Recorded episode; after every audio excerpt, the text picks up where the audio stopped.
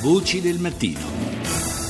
E rieccoci la linea torna a noi al G1B di Saxa Rubra, sono le 6.40 minuti, buongiorno ancora da Lorenzo Opice e apriamo la seconda parte di Voci del Mattino speciale weekend di oggi, sabato 16 di gennaio.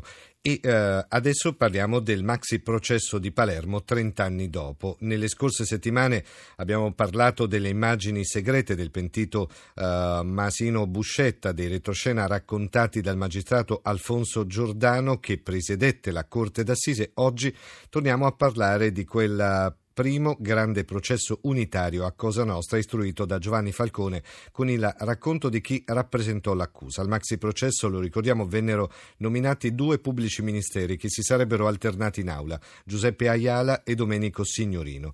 Ascoltiamo adesso al microfono di Rita Pedizzi Giuseppe Ayala segnato una svolta determinante nella storia del contrasto giudiziario naturalmente alla mafia. Sino ad allora i processi contro la mafia erano pochi e spesso finivano con assoluzioni. C'era un bilancio complessivo diciamo, del Palazzo Giustizia di Palermo che era abbastanza fallimentare, questo è un fatto certo. Improvvisamente succedono due fatti. Il primo è che la mafia cambia strategia nei confronti dello Stato nel senso che comincia ad ammazzare esponenti delle istituzioni che con il loro lavoro, facendo il loro dovere, contrastavano gli interessi mafiosi. E l'elenco è lungo, accenno a qualcuno, il commissario Boris Giuliano, il fratello dell'attuale Presidente della Repubblica, l'onorevole Piersanti Mattarella, il procuratore della Repubblica di Palermo, il dottor Gaetano Costa. Poi si arriva all'82, all'uccisione del generale Carlo Alberto Dalla Chiesa. Nel frattempo, partire dall'aprile 81, era scoppiata la cosiddetta guerra di mafia, cioè i corleonesi, che erano gli autori di questo cambiamento di strategia, decidono di impossessarsi del vertice di Cosa Nostra.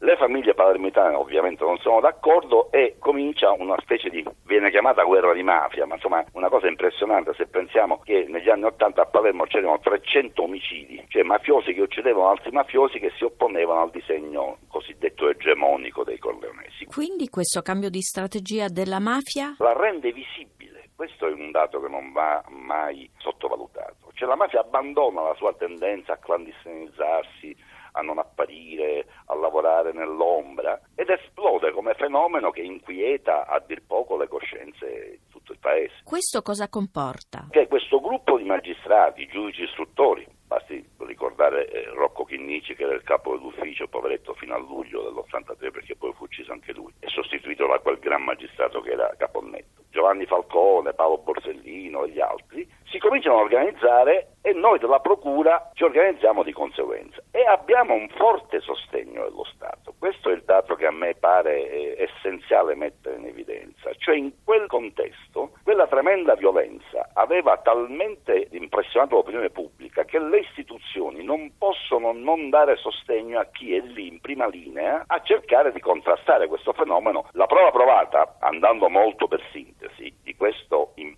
delle istituzioni è la costruzione dell'aula bunker, un'opera importante che fu realizzata in sei mesi e questo consentì che si celebrasse questo processo che è forse un unicum nella storia giudiziaria italiana, non tanto per il numero di imputati mafiosi, ma anche per le condanne, 22 ergastoli, se non ricordo male 2660 anni di carcere distribuiti ai vari imputati. Dopodiché i mafiosi tornarono alla loro strategia antica, fino al 92 naturalmente, nel senso che durante la pendenza del maxi processo, perché poi c'era l'appello e poi ci sarebbe stata la Cassazione, non uscissero più. Dall'85, la morte di Ninni Cassarà, e le stragi del 92, quindi sono sette anni, non c'è nessun omicidio di mafia. Piano piano il sostegno dello Stato nei nostri confronti viene meno. Per esempio basti ricordare le vicende personali di Giovanni Falcone, che fu attaccato da tutti i lati e da tutte le parti un tentativo di delegittimazione fortissima. Non si sottrasse a questo cambio di atteggiamento il Consiglio Superiore della Magistratura, questo va detto perché nell'88 mandò a guidare l'ufficio istruzione al posto di Caponnetto un magistrato che era contro il pool antimafia, lo diceva con lealtà pubblicamente, in pratica manda uno che demolisce il pool antimafia. Un'ultima notazione, in quella sentenza, accogliendo naturalmente l'accusa, cioè eh, quello che io avevo chiesto a quella Corte, nella mia requisitoria spiegai, forse per la prima volta in un'aula di giustizia, che cos'era realmente la mafia. E quella sentenza recepì perfettamente l'impostazione che avevamo dato noi della Procura della Repubblica. Quindi è la prima volta nella storia giudiziaria italiana che in una sentenza emessa come tutte le sentenze d'Italia in nome del popolo italiano, c'è scritto tutto quello che c'è da sapere sulla mafia. E da allora non si deve più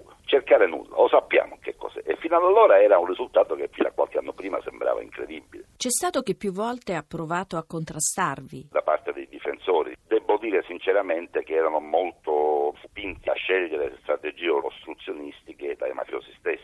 Fu ricusato il presidente, se la inventarono tutta. La cosa più clamorosa. Qual è stata? Il vecchio codice, cioè il codice di procedura vigente a quel tempo, prevedeva che alla fine di quella che si chiamava l'istruttoria dibattimentale, cioè a dire le, l'esame dei testimoni, l'interrogatorio degli imputati, prima di passare alla discussione finale dell'accusa e della difesa, bisognava dare lettura degli atti del processo. Questa norma in tutti i processi d'Italia veniva aggirata con una breve dichiarazione verbale del Presidente. Sull'accordo delle parti si danno per letti gli atti, perché era perfettamente inutile leggerli. Pubblici ministeri li conoscevano, i difensori li conoscevano, che li leggevi a fare? E si guadagnava tempo. I difensori di alcuni mafiosi chiesero invece che si dasse attuazione a quella norma. Non era mai accaduto in nessun altro processo che mi risulti in Italia, perché voleva dire che bisognava leggere in pubblica udienza, non vorrei esagerare, circa 700.000-800.000 pagine. Quanto tempo ci sarebbe voluto? Ma chi lo sa, anni probabilmente. Per confermare quello che dicevo prima, cioè che in quella fase lo Stato era veramente a sostegno dei magistrati, fatta una legge in Parlamento che cambiò quella norma e che consentì al processo di arrivare a compimento nei tempi ragionevoli in cui ci arrivò.